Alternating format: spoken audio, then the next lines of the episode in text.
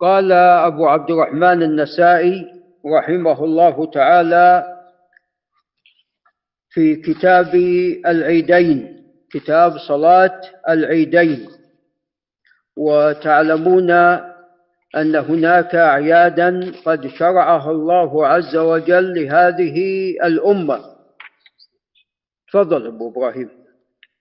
وهذه الأعياد على قسمين أعياد زمانية وأعياد مكانية.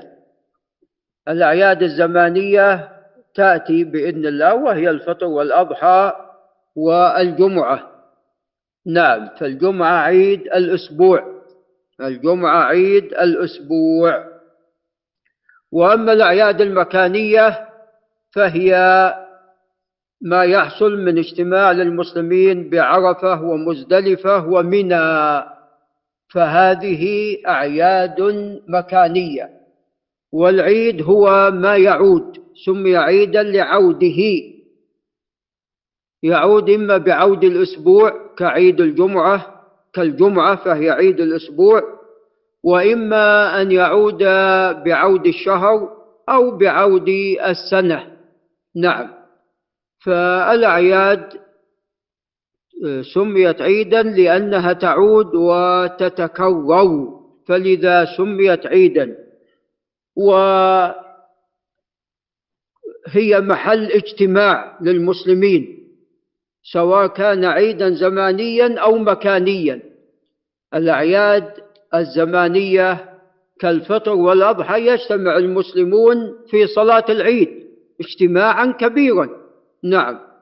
والمكانية كذلك يجتمعون بعرفة ومزدلفة ومنى اجتماعا أيضا كبيرا فيحصل فيها اجتماع للمسلمين. نعم. وهي أيام فرح وسرور وأكل.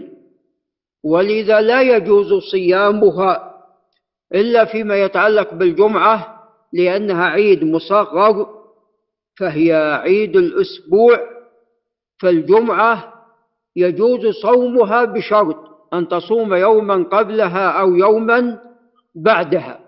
نعم. وأما أن تفردها بصيام فهذا لا يجوز. نعم. وأما الفطر يوم الفطر ويوم الأضحى فلا يجوز صيامهما البتة. سواء جمع جمعت إليها يوما قبلها أو بعدها لا يجوز. لا يجوز صيام يوم الفطر ويوم الأضحى البتة. نعم.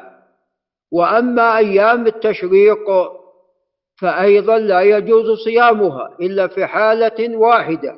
عندما يحج الإنسان متمتعا ولا يجد الهدي ولا يجد قيمة الهدي. ولم يصم قبل يوم العيد قبل يوم النحر. طبعا يصوم ثلاثة أيام في الحج وسبعة إذا رجع. نعم. فهذه الأيام الثلاثة من حين يحرم يشرع له الصيام. فإذا لم يصمها وجاء العيد فإنه يجوز له صيامها في أيام التشريق الحادي عشر والثاني عشر والثالث عشر وإلا فلا يجوز. نعم لغير من كان بهذه الصفة. نعم وليس هناك أعياد سواها. ليس هناك في الإسلام أعياد سواها. فما أحدث اليوم من أعياد مثلا ما يسمى بعيد الأم أو عيد الشجرة أو الاستقلال أو الجلوس وما شابه ذلك هذه أعياد محدثة. نعم ليست من الإسلام في شيء. نعم. عيد البلاد؟ نعم فهذه أعياد محدثة ليست من الإسلام في شيء. الأعياد هذه أيام شرعية ينبني عليها أحكام. فبالتالي لا يجوز لأحد أن يزيد عيدا فيما أو عيدا على ما شرعه الله سبحانه وتعالى. نعم. فما يسمى بعيد رأس السنة هذا كله من الأشياء المحدثة التي لا تجوز. نعم.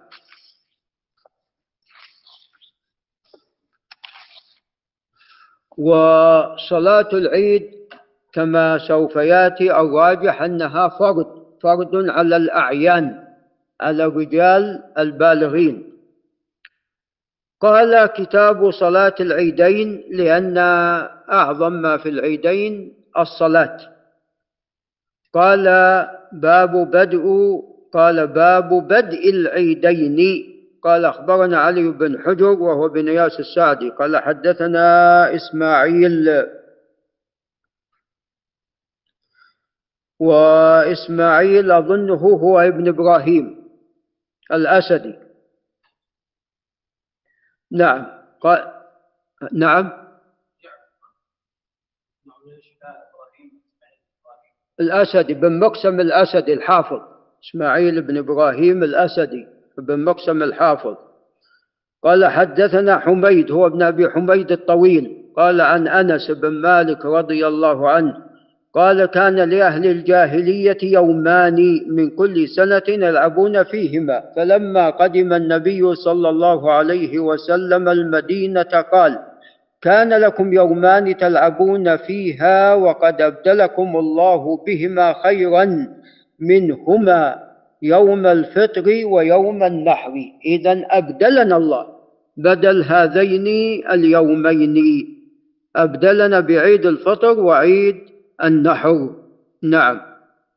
وسمي الفطر لأنه يوم يفطر الناس والنحر لأنها الأضاحي تنحر فيه. قال باب فوت وقت العيد. يعني لو فات وقت العيد ماذا يفعل بالنسبة للصلاة؟ قال أخبرنا عمرو بن علي وهو الفلاس. قال حدثنا يحيى هو بن سعيد القطان. قال حدثنا شعبة بن الحجاج. قال حدثني أبو بشر وهو جعفر بن أبي وحشية. قال عن أبي عمير بن أنس بن مالك الأنصاري. قال عن عمومة له وهم من الأنصار أن قوما رأوا الهلال فأتوا النبي صلى الله عليه وسلم فأمرهم أن يفطروا بعدما ارتفع النهار. إذا كان ذلك في يوم الفطر في عيد الفطر. ولذا أصبح الناس صائمون تكملة الثلاثين فجاء هؤلاء الناس بعد أن ارتفع النهار وأخبروا بأنهم قد رأوا الهلال البارحة. فأمرهم عليه الصلاة والسلام حينئذ بالإفطار. وأن يخرجوا إلى العيد من الغد. نعم هذا إلى وقت الزوال. يعني لو جاء الخبر الساعة العاشرة الساعة الحادية عشرة ضحى تصلى العيد. نعم ما لم يأتي وقت الزوال. إن زالت الشمس خلاص انتهى وقت العيد. نعم فإذا يصلونها متى الغد. نعم في اليوم الثاني. نعم وهذا يدل على تأكيد صلاة العيد. نعم وهذا إسناد صحيح وكذا الذي قبله. قال باب خروج العواتق وذوات الخدور في العيدين. نعم والفتاة العاتق لتوها عند البلوغ. نعم في بداية البلوغ. وذوات الخدور هم ذوات الجالسين في البيت الخدر البيت. قال أخبرنا عمرو بن زرارة وهو البصري. قال أخبرنا إسماعيل وهو بن إبراهيم بن مقسم الأسدي. قال عن أيوب بن أبي تميم كيسان السختياني. قال عن حفصة بن سيرين. أخت محمد قالت كانت أم عطية نسيبة بنت كعب الأنصارية. لا تذكر رسول الله صلى الله عليه وسلم إلا قالت بأبا. نعم يعني أفتيه بأبي. فقلت أسمعت رسول الله صلى الله عليه وسلم يقول كذا وكذا؟ قالت نعم بأبا قال لي لي ليخرج العواتق ذوات القدور والحيض فيشهدن الخير ودعوة المسلمين. ويعتزلن الحيض المصلى. قال المصنف مختصر. فأمر عليه الصلاة والسلام بخروج العواتق ذوات القدور والحيض. من أجل أن يشهدن الخير ودعوة المسلمين. الحائض لا تصلي لكن من أجل حضور دعوة المسلمين ويشهدن الخير. ويعتزلن الحيض المصلى. هذا يدل على أنه لا يجوز الحائض أن تدخل المسجد أو المصلى. نعم. وأم عطية حدثت بهذا الحديث بالبصرة وذلك أنها كانت هي مدنية من الأنصار فجاءها الخبر بأن ابنا لها مريض على وشك الموت فجاءت من المدينة. فعندما قدمت البصرة لم تلحق به وجدته قد توفاه الله. فلذا كان حديثها عند أهل البصرة روى عنها محمد بن سيرين وحفصة بن سيرين من أهل البصرة. نعم والحديث في البخاري وهذا الإسناد صحيح. نعم قال باب اعتزال الحيض مصلى الناس. قال أخبرنا قتيبة هو ابن قتيبة بن سعيد هو الثقفي. قال حدثنا سفيان هو بن عيينة. قال عن أيوب عن محمد محمد بن سيرين. قال لقيت أم عطية فقلت لها هل سمعت من النبي صلى الله عليه وسلم؟ وكانت إذا ذكرته قالت بأبا. فقالت بأبا قال أخرج العواتق وذوات القدور فيشهدن العيد ودعوة, المسلم ودعوة المسلمين وليعتزل الحيض مصلى الناس فالحائض تعتزل المصلى. والحديث كما تقدم في البخاري وأيضا مسلم. قال أخبرنا أحمد بن علي. قال حدثنا سريج وهو بن يونس. قال حدثنا هشيم وهو بن بشير الواسطي. قال عن منصور وهو ابن المعتمر. ولا بن زاذان قال عن ابن سيرين قال عن أم عطية حاء وهشام هشام بن حسان القردوسي. عن ابن سيرين وحفصة عن محمد وحفصة بن سيرين. عن أم عطية رضي الله عنها أن الرسول صلى الله عليه وسلم كان يخرج الأبكار والعواتق ذوات الخدور والحيض في العيدين فأما الحيض فيعتزلن المصلى ويشهدن الخير ودعوة المسلمين. فقالت إحداهن إن لم يكن إن لم يكن لإحدانا جلباب نعم ما عندها ما تلبسه من جلباب قال فلتعرها أختها من جلبابها. وهذا كله يدل على تأكيد الخروج. ولم تؤمر المرأة بالخروج في للصلاة إلا في صلاة العيدين. لم تؤمر المرأة بالخروج للصلاة إلا في صلاة العيدين. وإلا باقي الصلوات فالأفضل أن تصلي في بيتها. نعم. والحديث صحيح. قال أخبرنا أحمد بن عمرو بن السرح وهو أبو الطاهر المصري. قال وسليمان بن داود المصري. قال عن ابن وهب وهو عبد الله بن وهب. قال أخبرني يونس بن, بن يزيد وهو الأيلي. قال وعمرو بن الحارث وهو الأنصاري المدني نزيل مصر. قال عن ابن شهاب الزهري قال عن سالم بن عبد الله بن عمر قال عن أبيه عبد الله بن عمر رضي الله تعالى عنهما قال وجد عمر بن الخطاب رضي الله عنه حلة من استبرق تباع بالسوق من حرير فأخذها فأتى بها رسول الله صلى الله عليه وسلم فقال يا رسول الله ابتع هذه فتجمل بها للعيد وللوفد نعم فدل هذا على أن المشروع والسنة والأفضل للإنسان في العيد وعند مقابلة الوفود أنه ماذا؟ يتجمل. أنه يتجمل. نعم. ولا يكون كما يفعل بعض الناس. الآن يأتي للمسجد هو لابس إلى هنا ولا لابس إلى هنا. نعم. وحدثني أحد الأخوة بقصة وقد أعجبتني. قال جاء شخص وهو مدير مدرسة. قال جاء شخص يسأل عن واحد وأول ما دخل عليه قال لابس العباءة المشلح البشت. وهو من قبيلة عتيبة فظن قال هذا لعله من حول ابن ابن ربيعان ولا من كبارهم. ولا قال يسأل عن واحد يعني وظيفة مستخدم.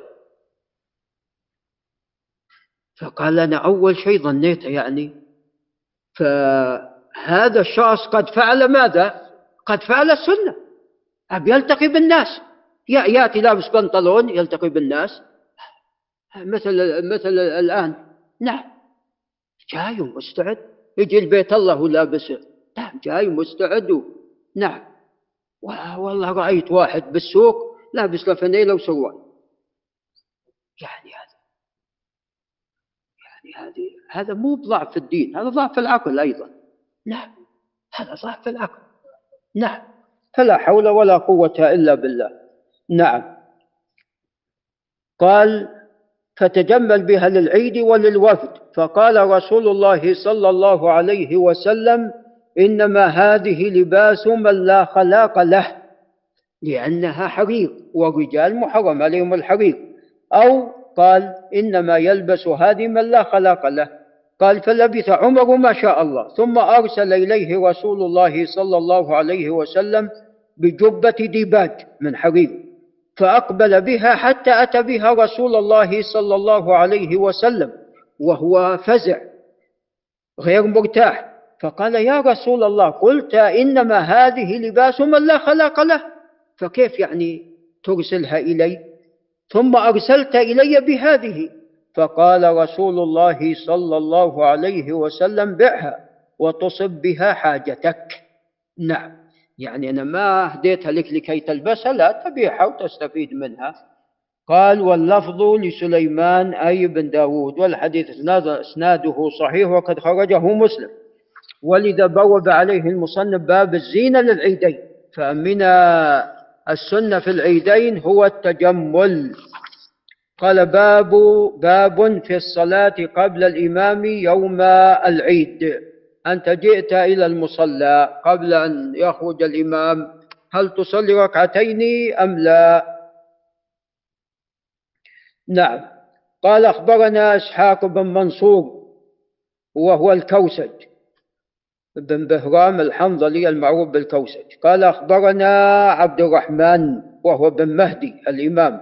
قال عن سفيان وهو سفيان بن سعيد الثوري. عن الأشعث وهو أشعث بن أبي الشعثاء قال عن الأسود بن هلال. قال عن ثعلبة بن زهدم. أن عليا رضي الله عنه استخلف أبا مسعود عقبة بن عمرو الأنصاري على الناس فخرج يوم عيد فقال أيها الناس إنه ليس من السنة أن يصلى قبل الإمام. نعم. وهذا محل خلاف بين أهل العلم وهي في الصلاة قبل أن يصلي الإمام. لكن أنت إذا جئت والإمام إلى الآن لم يخرج فقبل أن تجي تصلي. قبل أن تجلس تصلي ركعتين. نعم.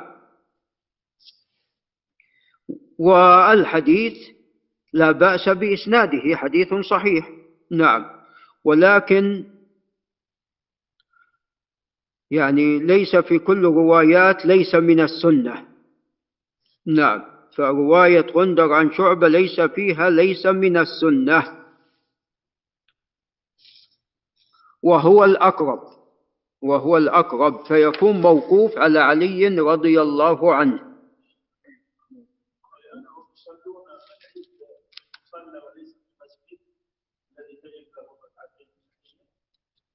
حتى المصلى أيضا يصلى فيه ركعتان لأن المصلى يأخذ أحكام المسجد. ولذا أمر عليه الصلاة والسلام الحيض باعتزال ماذا؟ باعتزال المصلى. أمر الحيض باعتزال المصلى. نعم. قال باب ترك الأذان للعيدين. الأذان إنما يكون للصلوات الخمس. وبعض الصلوات وهي الكسوف الخسوف ينادى لها بالصلاة جامعة. نعم. وأما بالنسبة للعيدين لا يقال لا يؤذن قبلها ولا يقال الصلاة جامعة. نعم. قال أخبرنا قتيبة بن سعيد وهو الثقفي قال حدثنا أبو عوان الوضاح بن عبد الله اليشكري قال حدث قال عن عبد الملك بن أبي سليمان وهو العرزمي قال عن عطاء وهو ابن أبي رباح قال عن جابر بن عبد الله رضي الله عنهما قال صلى بنا رسول الله صلى الله عليه وسلم في يوم عيد قبل الخطبة بغير أذان ولا إقامة. نعم. وهذا إسناد جيد وقد أخرجه الإمام مسلم. ثم قال المصنف أخبرنا الحسن بن قزعة قال أخبرنا حسين بن نمير قال عن الفضل بن عطية قال حدثنا سالم بن عبد الله بن عمر. نعم. قال عن أبيه رضي الله عنهما قال خرج رسول الله صلى الله عليه وسلم في يوم عيد فصلى بغير أذان ولا إقامة. نعم. وهذا الإسناد لا بأس به. وقد تكلم بعض أهل العلم في الفضل بن عطية. نعم ولكن هذا عندما يكون راوي عنه ابنه أما إذا لم يكن كذلك كما هو, كما هو هنا فهذا الإسناد لا بأس به. نعم. قال باب الخطبة يوم النحر قبل الصلاة. نعم.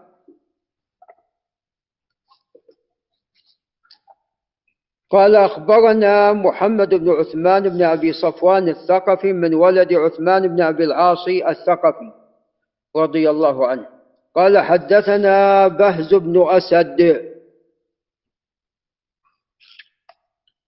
قال حدثنا شعبة وهو ابن الحجاج بهز بن أسد العمي البصري. قال حدثنا شعبة وابن الحجاج. نعم. قال أخبرني زبيدة بن الحارث اليامي قال سمعت الشابي عامر بن شراحيل يقول حدثنا البراء بن عازب رضي الله عنه عند سارية من سواري المسجد قال خطب النبي صلى الله عليه وسلم يوم النحر فقال أول فقال إن أول ما نبدأ به في يومنا هذا أن نصلي. ثم نذبح فمن فعل ذلك فقد أصاب سنتنا ومن ذبح قبل ذلك فإنما هو لحم يقدمه لأهله.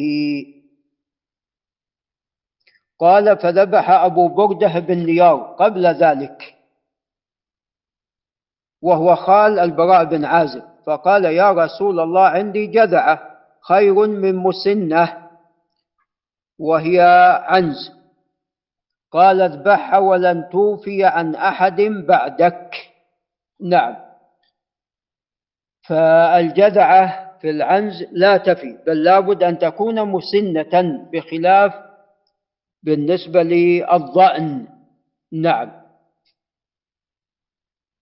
ولكن الرسول صلى الله عليه وسلم رخص لأبي بردة. فهل هذا خاص به؟ أو إذا وجد من حاله كحال أبي بردة فإن هذا الحكم يتعدى له أيضا. ذهب إلى هذا ابن تيمية. أبو العباس ابن تيمية ذهب إلى هذا. إن كان حال شخص مثل حال أبي بردة فحكمه ينسحب.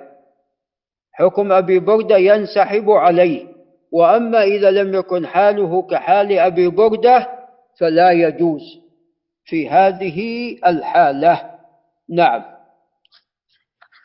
وهنا ليس هذه الخطبة خطبة العيد حتى تكون قبل الصلاة لأن خطبة العيد إنما تكون بعد الصلاة. خطبة العيد إنما تكون بعد الصلاة. نعم. فهذه إما أنها كانت بعد الصلاة أو ليست هي خطبة ماذا؟ أو ليست هي خطبة العيد. وأول من خطب قبل الصلاة هو مروان بن الحكم. نعم وقيل غيره. قال لأن الناس لا يجلسون بعد الصلاة. نعم. قال باب الصلاة قبل الخطبة. نعم. فبين المصنف بين المصنف هنا أن الصلاة تكون قبل ثم بعد ذلك تأتي الخطبة. والحديث السابق طبعا هو حديث صحيح وقد خرجه الشيخان. قال أخبرنا الحسن بن قزعة قال أخبرنا حسين بن نمير قال عن حسين بن عبد الرحمن وهو السلمي قال عن عطاء بن أبي رباح قال عن جابر بن عبد الله رضي الله عنهما قال خرج رسول الله صلى الله عليه وسلم في يوم عيد فبدأ فصلى ثم خطب. نعم. فالخطبة تكون إنما تكون بعد الصلاة. نعم والحديث صحيح وقد خرجه الشيخان من وجه آخر. قال أخبرنا محمد بن منصور وعندنا اثنين محمد بن منصور قد روى عنهما النسائي كلاهما ثقة وهذا الجواز المكي. قال حدثنا سفيان هو بن عيينة. قال سمعت أيوب بن أبي تميم يخبر عن عطاء. قال سمعت ابن عباس رضي الله عنهما يقول أشهد أني شهدت العيد مع رسول الله صلى الله عليه وسلم فبدأ بالصلاة قبل الخطبة ثم خطب فرأى أنه لم يسمع النساء فأتى النساء فوعظهن وذكرهن. وأمرهن بالصدقة. ومعه بلال قائل بثوبه هكذا أي فاتحه. فجعلت المرأة تلقي الخرص والخاتم والشيء عندما حثهن على الصدقة. والخرص الحلقة الصغيرة من الحلي أو هي من حلي الأذن. نعم وهذا إسناد صحيح وقد خرجه الشيخان. قال أخبرنا إسحاق بن إبراهيم. طبعا النسائي لا يقول إلا أخبرنا وكذا شيخه إسحاق بن إبراهيم الحنظلي قال أخبرنا عبده بن سليمان وهو الكلابي. قال حدثنا عبيد الله وهو ابن عمر بن حفص بن هو حدثنا عبيد الله بن عمر بن حفص بن عاصم بن عمر بن الخطاب. قال عن نافع مولى عبد الله بن عمر قال عن ابن عمر رضي الله عنهما أن الرسول صلى الله عليه وسلم وأبا بكر وعمر كانوا يصلون العيدين قبل الخطبة. نعم وهذا إسناد صحيح وقد خرجه الشيخان. قال أخبرنا عمرو بن علي وهو أبو حفص الفلاس. قال حدثنا يحيى بن سعيد القطان. قال حدثنا ابن جريج وهو عبد الملك بن عبد العزيز. قال الحد قال حدثنا الحسن بن مسلم بن يناف قال عن طاووس هو بن كيسان قال عن ابن عباس رضي الله عنهما قال شهدت النبي صلى الله عليه وسلم وأبو بكر وعمر يصلون العيدين قبل الخطبة. نعم. وهذا نعم إسناد صحيح. قال السترة لصلاة العيدين فمن السنة هو أن يصلي الإنسان إلى سترة. هذه هي السنة.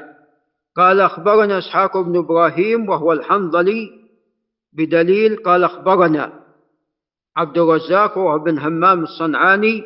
قال أخبرنا معمر هو بن راشد البصري. قال عن أيوب قال عن نافع عن ابن عمر رضي الله عنهما أن الرسول صلى الله عليه وسلم كان يخرج العنزة. وهي عصا في نهايتها إعوجاج.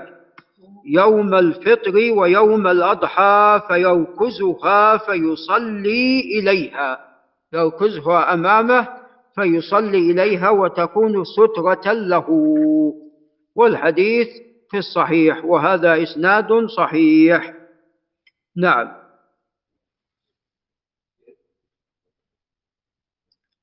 قال أخبرنا نعم. قال أخبرنا يونس بن عبد الأعلى الصدفي وهو ثقة جليل توفي عام 64 و200 من تلاميذ الشافعي. قال حدثنا ابن وهب وهو عبد الله. قال أخبرني سليمان بن بلال المدني عن يحيى بن سعيد الأنصاري عن أنس يحيى بن سعيد بن قيس الأنصاري عن أنس بن مالك رضي الله عنه قال رأيت رسول الله صلى الله عليه وسلم يصلي إليها بالمصلى. نعم. وهذا أيضا إسناد صحيح. قال باب قال باب عدد صلاة العيدين وصلاة العيدين ركعتين. نعم.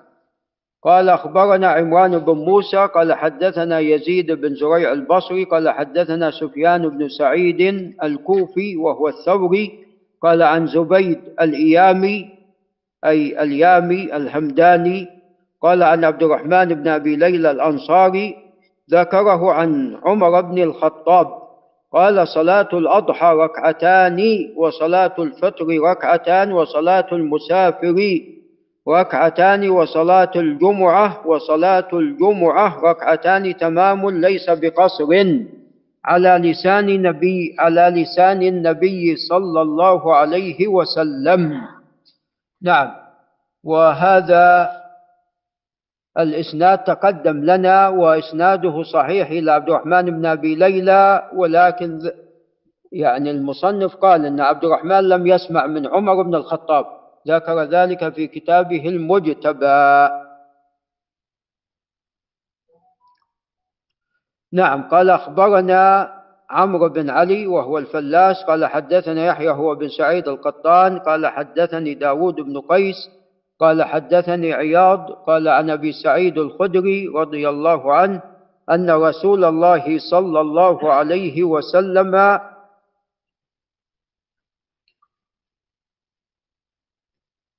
كان يخرج يوم العيد. فيصلي ركعتين ثم يخطب فيأمر.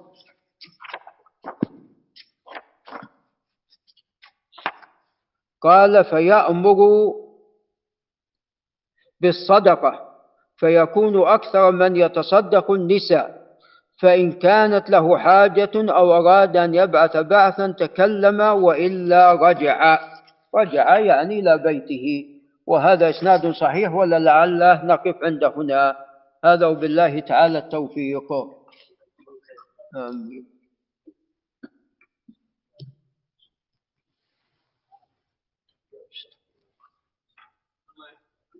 آمين قل قل أبو عبد العزيز قل عبد الرحمن ولا يجيب الدلة القهوة نعم.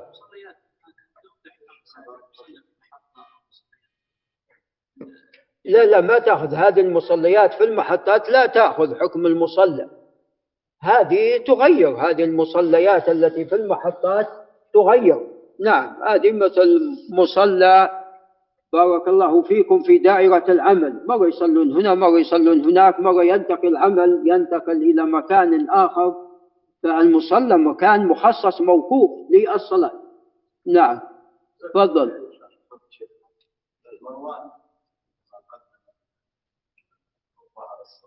إيه. أنكر عليه أبو سعيد. أنكر عليه أبو سعيد الخدري. أنكر عليه أبو سعيد الخدري. شوف يا أبو صالح شوف أحمد خليه يجيب أنكر عليه أبو سعيد الخدري. نعم.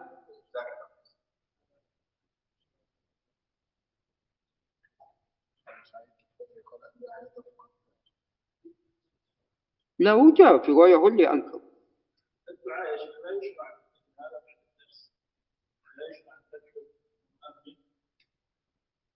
والله الدعاء يعني التزام هذا نعم يعني التزام هذا يحتاج إلى دليل لكن لو أن الإنسان دعا أحيانا فلا بأس بذلك والدعاء مطلوب في كل وقت وحيد. أي فلو دعا الإنسان أحيانا فلا بأس.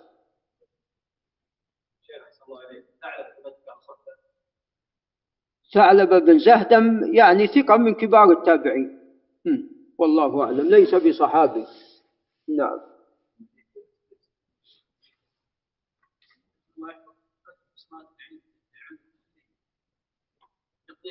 يقضيها. نعم من فاتته الصلاة أنت جئت وقد سلم الإمام. فممكن أن تقضيها الآن. اقضها الآن. فاتت في اليوم. فاتت في اليوم اقضها من الغد. كما فعل عليه الصلاة والسلام.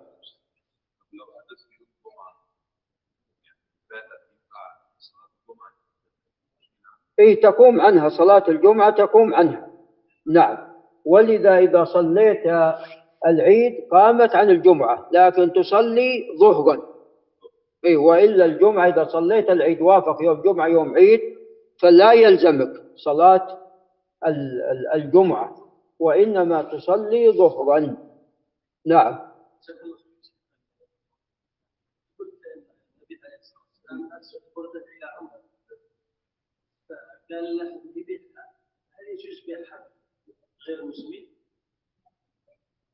والله هذا الذي يبدو لأن جاء في رواية في الصحيح كساه له كساه لأخ له مشرك بمكة. نعم. وقد يكون بارك الله فيك يعني تلبس من قبل النساء. نعم لأنه يشرع لهن لبس الحرير نعم.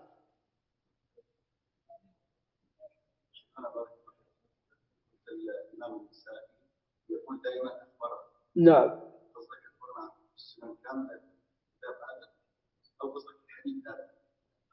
من أول حديث في الكتاب إلى آخره. هو يقول أخبرنا وما موجود في بعض الطبعات حدثنا هذا خطأ. هذا خطأ. ما أحسن قراءة صيغة التحمل؟ صيغة التحمل ما أحسن قراءتها؟ وقبل أن يطبع النسائي أتوا به إلي دار التأصيل وقلت لهم في موجود حدثنا قلت هذا خطأ. ما يقول النسائي إلا أخبرنا. نعم.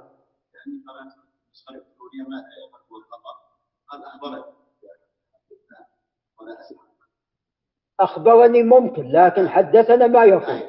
حدثنا ما يقول وإنما أخبرني أخبرني ممكن لكن حدثنا لا. كلاهما كلاهما السنة الكبرى والصغرى. عليكم السلام. إي نعم يعني لا لسنا في المصلى وإنما قرب المصلى